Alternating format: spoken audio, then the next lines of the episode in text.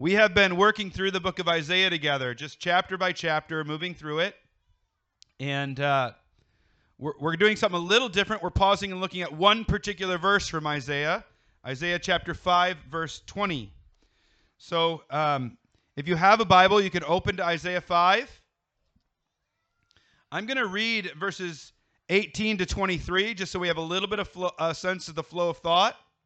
But we'll be thinking particularly of verse 20. And uh, I would invite you, if you're able, to stand for the reading of God's word. Isaiah 5 18 to 23. Woe to those who draw iniquity with cords of falsehood, who draw sin as with cart ropes, who say, Let him be quick. Let him speed his work that we may see it. Let the counsel of the Holy One of Israel draw near, and let it come that we may know it. Woe to those who call evil good, and good evil, who put darkness for light, and light for darkness, who put bitter for sweet, and sweet for bitter Woe to those who are wise in their own eyes and shrewd in their own sight. Woe to those who are heroes at drinking wine and valiant men in mixing strong drink, who acquit the guilty for a bribe and deprive the innocent of his right. This is God's word. You can be seated as we pray.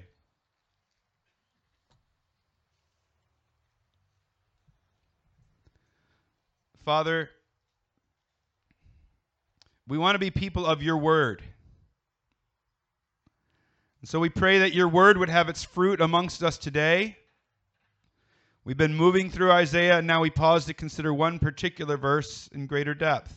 And we need the help of your spirit so that we'd understand it rightly, also so that the work you intend to do through this book can be done in our hearts. So we ask for the help of your spirit. Shape us by your word. We pray in Christ's name. Amen. I thought it would be good right at the start to explain why we're pausing to just look at one verse when we've been looking at sometimes 40 or 50 verses at a time. Why just Isaiah 5:20? Well, when I prepare to preach through a book of the Bible, I take a week or 2 weeks to study it, to set aside my time and look only at that book and study it, study it, study it, try and understand what's going on in that book. And when I was doing that for Isaiah, it was a couple of weeks of intense study. And when I came across Isaiah 5:20, it really gripped me. It struck me. And I think that's because there were some thoughts that had been circulating in my brain. There were some pressures that my heart had been feeling that I didn't quite know how to process or understand. I had been reading how the, the emphasis that I grew up with in the 1990s on abstinence was actually detrimental and unhealthy. There were a list of reasons given why this 90s purity culture was actually toxic and unhealthy. And I'd been reading about modesty and how those who tell tell a woman to dress modestly are actually implicitly condoning male lust and blaming women for males, men's problems. Things like this were, were rattling in my brain. And and as I was processing it, there were ways I was feeling pressures to modify how, how I would talk about something. To, to just veer a little bit from clear teachings of the Bible because of this emphasis on how maybe they weren't truly moral or good. It was a pressure I was feeling. Maybe it's a pressure sometimes you feel. Maybe it's a pressure you feel and you feel like, is it okay for me to talk about it or mention that I feel that pull or that, that tug? So you can imagine how Isaiah 5:20 brought some things together for me. I don't want to quite say it was an epiphany, but but the way it crystallized some of my thinking was really helpful. Now, it's it's not every day that Uh, uh, or it's often that there's a truth in God's word or a verse in God's word that is really helpful to me personally. And it's not like every time that happens, I'm like, therefore, I'm going to go preach on that to the whole church. But in this particular case, I thought with the culture that we're living in and with the pressures we face as a church, this is a verse that's worth slowing down and taking time to consider. So we're going to look at Isaiah 5:20. Because as we're studying Isaiah, we see that one of the hallmarks of God's people when they remain healthy is that they hold unswervingly to the truth of God's word. They hold to the scriptures and do not veer from the right to the right or to the left. And one of the ways the devil will use to unhitch us from God's word is morality. One of the ways that the devil will use to unhitch us from God's word is morality. Let me explain what I mean. It's one thing for somebody to say, you know what, God's word says this. I know that's good, but I'm rejecting that. That's not the course I want for my life. And that kind of thinking might pose some threat to us. But it's an entire thing, it's an entirely different thing together altogether for someone to say what God says is good in his word is actually immoral. It's wrong. Or what Bi- the Bible says, what God says in his word is is wrong is actually right. It is moral. It's that kind of thinking that I think we can be particularly susceptible to. Those who take what's good and call it evil, those who take what's evil and call it good. And there's some who'll just blatantly do that. There are others who will actually claim to be affirming the scriptures while coming along and saying that the very teachings of scripture are evil or good alternatively. And so, what I want us to do this morning is just to, to be warned from Scripture about this threat so that we will be people who hold to God's word. Now, as we begin, I just want to make four observations about this verse that, that form a kind of exegetical foundation for the comments I'll make in this sermon. And the first observation of Isaiah 5:20 is that it's written about God's people. Those of you who've been following with us in our series in Isaiah know that Isaiah is not is not hesitant to address the pagan nations. In fact, starting next week, we're going to look at an extended section of Isaiah where the pagan nations are addressed. But in this particular case, in Isaiah 5, the Lord is addressing his people when he pronounces these woes. It's not them out there who've started to call good evil and evil good. It's actually his own people. That's observation number one. This is about God's people. Second observation it's because of the influence of the pagan nations. How, how does God's people come to a place where the very things God says are good, they call evil, or vice versa? Joshua 23 gives us a hint of this. Because Joshua is saying, when you go into the land, hold fast to the law of Moses. Do not turn to the left or to the right. And then he says, You're going to be around these pagan nations. Don't intermix with them. Don't get caught up with them. Don't intermarry with them because if you do, they'll cause you to veer away from the Word of God. So hold fast to the Word of God and don't get caught up in these pagan nations. And that's exactly what you see happening. The opposite of it is what you see happening in the book of Isaiah. God's people have allowed the godless thinkers around them who reject Yahweh and his laws to start to make inroads into their own way of thinking. And that's what's led them to call good evil and evil good. Third observation it's because they've drifted away from God's word. So this is about God's people because of the influence of the pagan nations, but it's also because they've drifted away from God's word. And these two observations, the second and third observation here, actually go together. Why are they susceptible to the pagan nations? Just as Joshua had said, it's because they have drifted to the left and right. They haven't held firm to what the Lord teaches.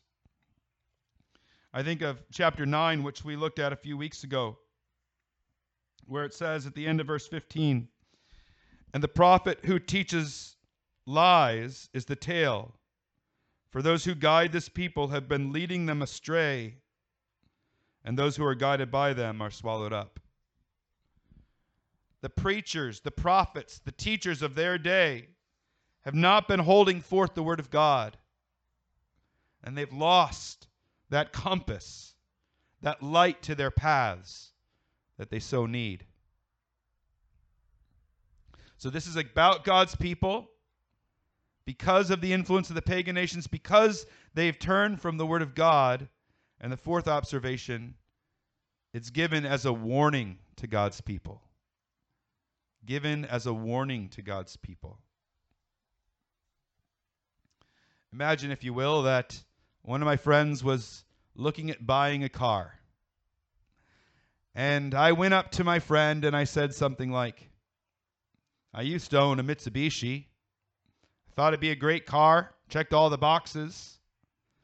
But it was long after I bought it that it started breaking down having all sorts of issues. And on top of that, the parts for the Mitsubishi are hard to get and expensive. So the repairs were more costly than another vehicle. Why would I be telling my friend that? It's not just useful information about what happened to me in the past. I'm telling them what happened as a warning. We know from Isaiah that the people that this statement was true of, who were calling good evil and evil good, were already their fate was already sealed. God had decided he was bringing the judgment of the Assyrians upon them. They were going into exile. There was punishment coming. But there was a remnant, there was a group of people amongst amongst God's people, amongst Israel, who God wanted to turn to him and hold fast to him. And so this word, this woe, which is on upon a certain segment, is written as a warning. Hear what's true of those people so that we will not make the same mistake.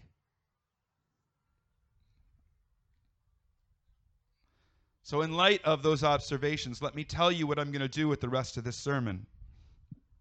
This sermon is not a chance for us to flare our nostrils and look down our noses at the prevailing culture around us. It's the, the goal of this sermon is not to have us all you know, patting ourselves on the back. Look how righteous we are when all those other people are so bad and awful. The goal of our time is to give us a warning that one way the devil will try and unhitch us from God's word is by taking the very truths of God's word and saying, those things God that says are good are actually evil, and those things God says are evil are actually good. Using morality to unhitch us from God's word. We need to be warned by Scripture that this is something that can happen so that we will not be susceptible to it.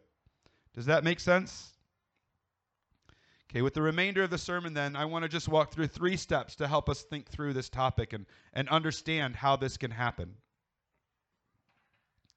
And the first step is to help us see why why this kind of thinking is compelling for us. Now, every society has a moral code. Every society has a, system of ethics. This is right and this is wrong. And usually that moral code is based on the values of that society. So the, the, the values different groups or cultures hold and the ethics they hold to, the morality they hold to differ. It's not all it's not all the same. So you take a particular cultural group that really values protecting your own and strength. And they might say that it is good, certain kinds of violence are good when you're standing up for your own. So that tribe or that culture might value and say good something that's violent. Or you take another group. Yeah, you can get those umbrellas out. It'll pass, it'll pass. You take another group that really values kind of protecting the family and protecting or or advancing the social standing of your family name in the broader culture. Let's say that's something you really value. How is our family perceived? If you hold that value, you might end up covering up or lying about abuse that's taking place in your own home, calling something evil good. So, what I'm trying to show with those illustrations is that morality is, is a shifting thing based on what values we have. When we grow up within a certain culture, those values that that culture has actually start to shape us. You, you, you can't completely detach yourself from the values your culture shares. So, if we grow up in a certain culture or society, what it values and thinks is right and good, we, we might not have the circumspection to understand all that. It's just kind of native to us. We, we get it with the milk we grow up with, so to speak. And so when the society around us comes and says, this is good, this is bad, this is bitter, this is sweet, this is light, this is darkness, it is summer, last summer all over again. If you need to take a moment to uh, scatter under a tent or a tree or pop up your umbrella, go for that.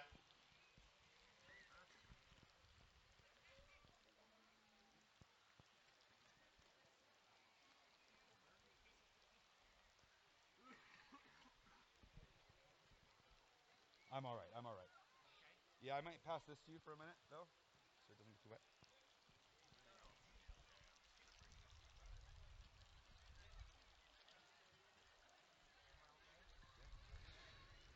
This is what family memories are made of, right?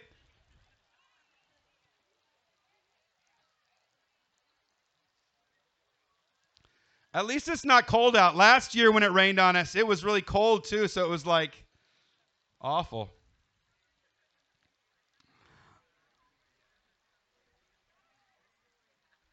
All right. We'll bring it back together here.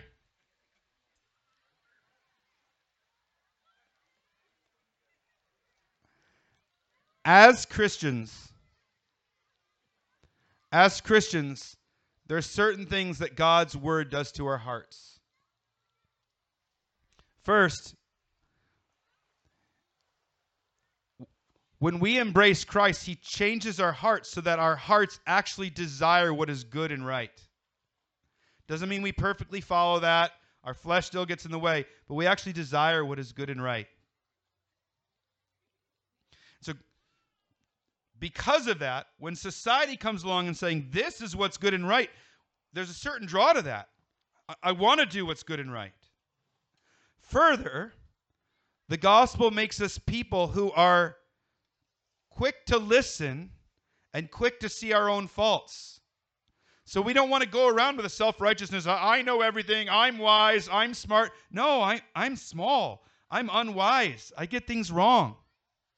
And so it inclines us to want to see our fault. We want to take the log that's in our own eye out of it instead of focusing on the speck in our brother's eye. So, when somebody comes along and says, actually, what you're thinking that you, you claim to be moral is actually immoral, what you claim to be sweet is actually bitter, there's an inclination in us as Christians to believe it. So, on the one hand, we've grown up in that culture, the values we share, we probably implicitly hold to, and so we're inclined towards that. And on the second on a second level, our own hearts as Christians are inclined to want to listen and be drawn to that. And so this is why it can be gripping for us.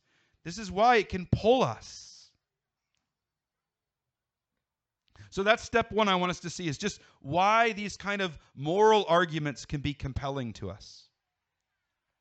My second step out of three, my second step is just to give two examples for us. I need my Bible back. I put it under for the rain.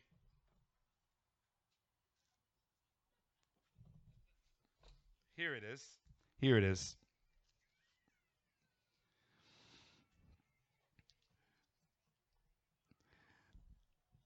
I want us to just look at two examples of how this trap can work. It's not to give us an exhaustive account of all the different ways this can happen in our world, but to just get a sense for how this works.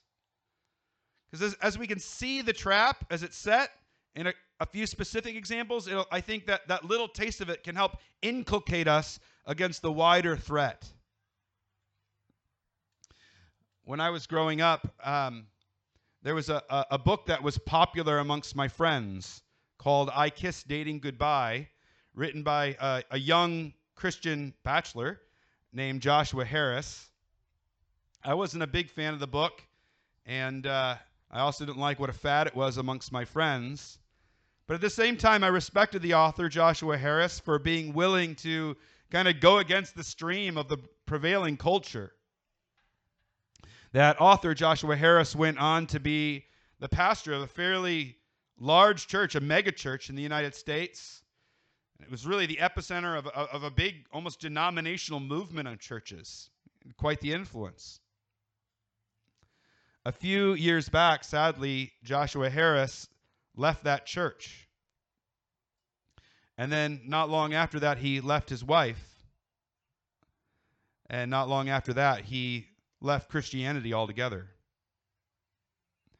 And I want you to read his, I'm going to read to you, I want you to hear his state, the statement that he made in, about this. Hear what he said.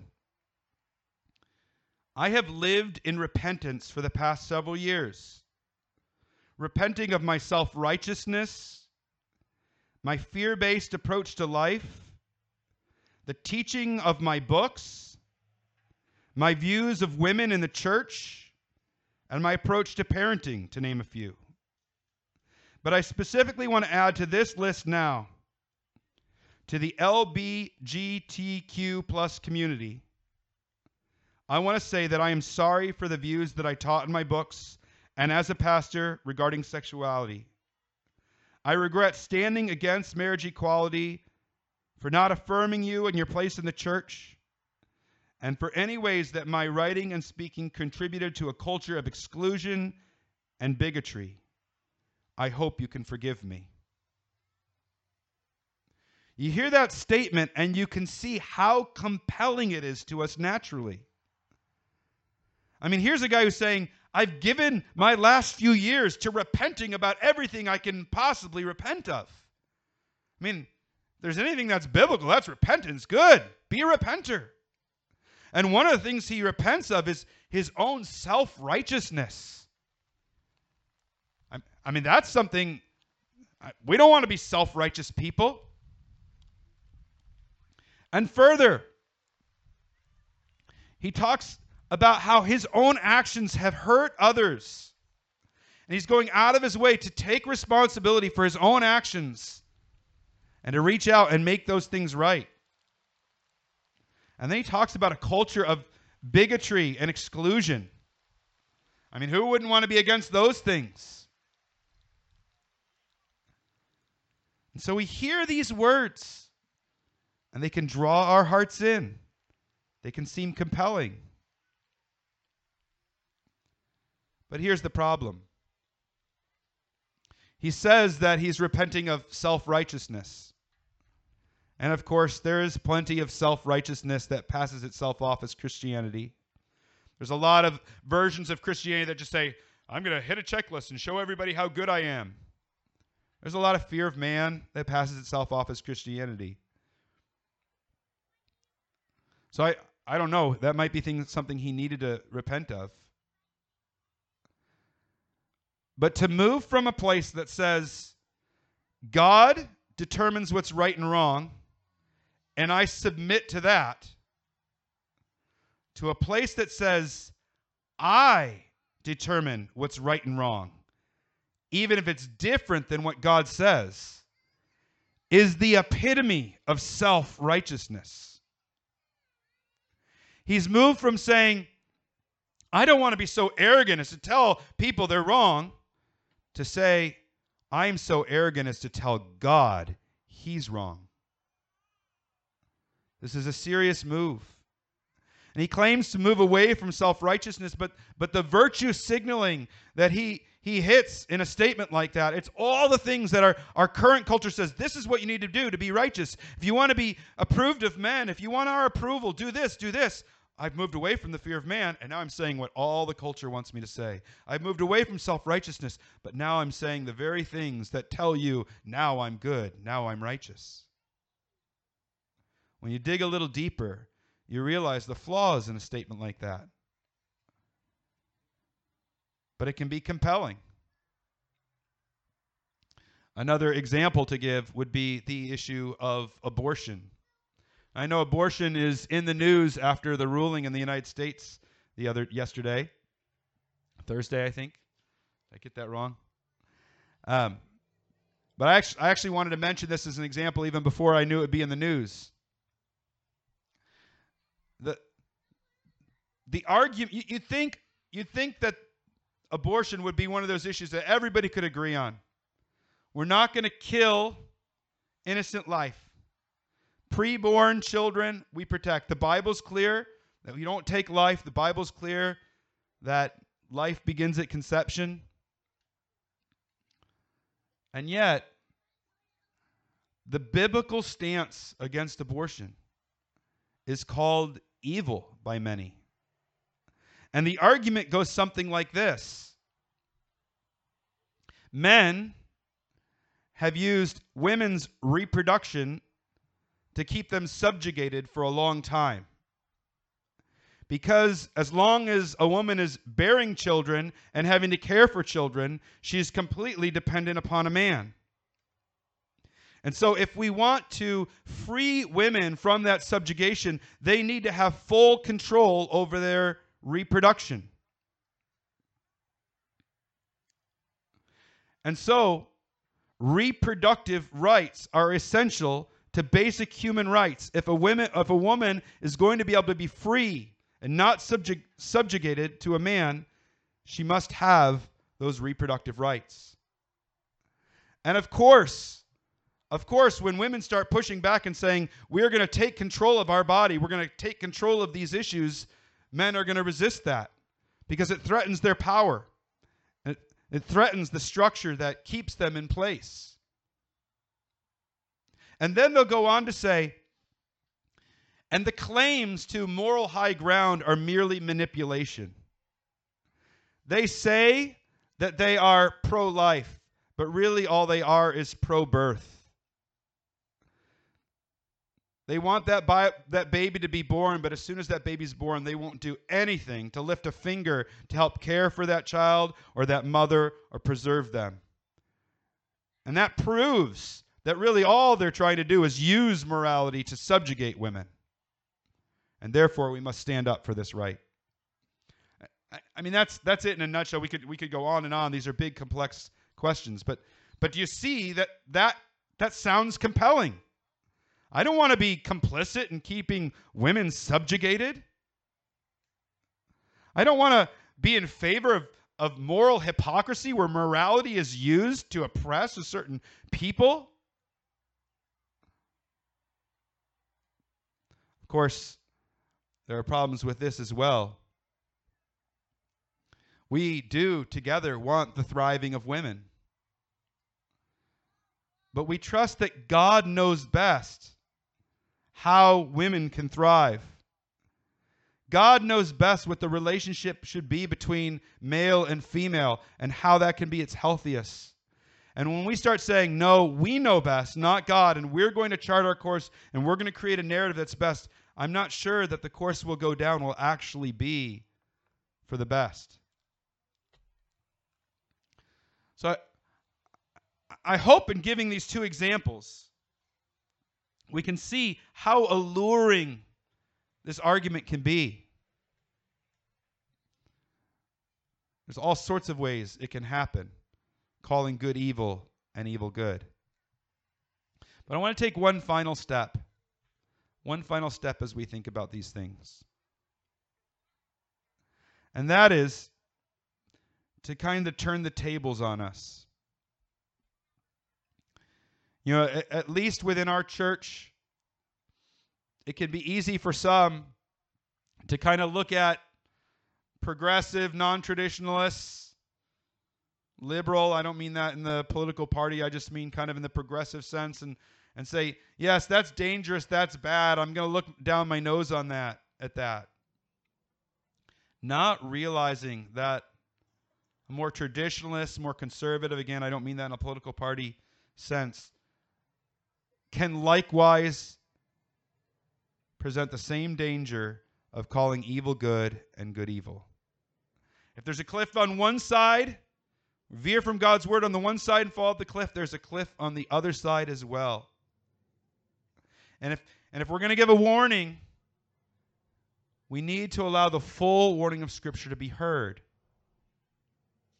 So for example, in the book of Isaiah, one of the issues that is railed against is how God's people had become so comfortable in their wealth and prosperity that they started accumulating possessions for themselves in a self centered way, attaching field to field, getting lots of nice, expensive things, and kind of walking around showing it off. And all, Isaiah says, at the expense of poor and needy people.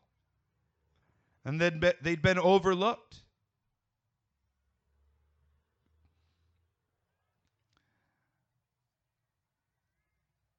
We have to be able to hear the corrective of God's word. What if we start to say, okay, I gather all this wealth, I'm doing well, got myself financially stable, this is good, not realizing that we become self centered, have a hard heart that's not caring for the needs of the poor.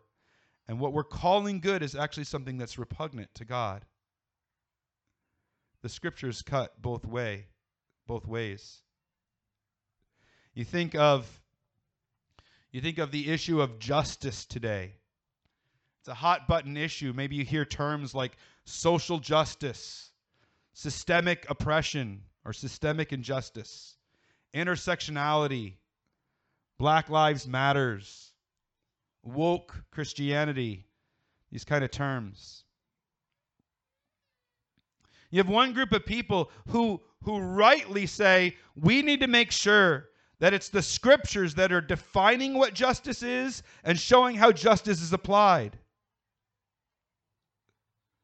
But some of those people are slow to listen to the voice of the oppressed. People experienced awful things at the hands of injustice in our society. And they silence those voices and don't hear them and don't raise a finger to help them. The scriptures would correct that. Don't say because because I'm holding to the biblical view of justice, I'm good and do evil things like not hear the voice of the oppressed. And yet on the other side, there are people say it is so important scripturally to hear the voice of the marginalized, to hear the voice of the oppressed, and to stand up for them. And yet, they they don't allow the scriptures to define what justice is. They don't allow the scriptures to de- define the application of justice. And therefore, a whole swath of people can be declared to be guilty without having done a crime, just on the basis of their gender or their race. So, what I want you to see is if we're going to be people who resist this calling evil good and calling good evil, we have to be on guard against both left and right, holding to the scriptures and being faithful there. Now, as we draw the sermon to a conclusion, it might be um, it might be tempting to to take away from the sermon like, okay, once I become a Christian, I'm downloaded all the true things, and I can just go through life never changing my viewpoint, never being challenged, never growing. That's not what I'm saying. Christians need to be constantly evaluating what we believe based on the Word of God, constantly hearing other voices and, and being challenged and thinking, Am I holding it to, to it rightly? But what I want to do in this sermon from Isaiah 5:20 is to say, God's word tells us there is there is a way in which the devil works where we can be tempted to call evil good and call good evil, to call bitter sweet and call sweeter, sweet bitter.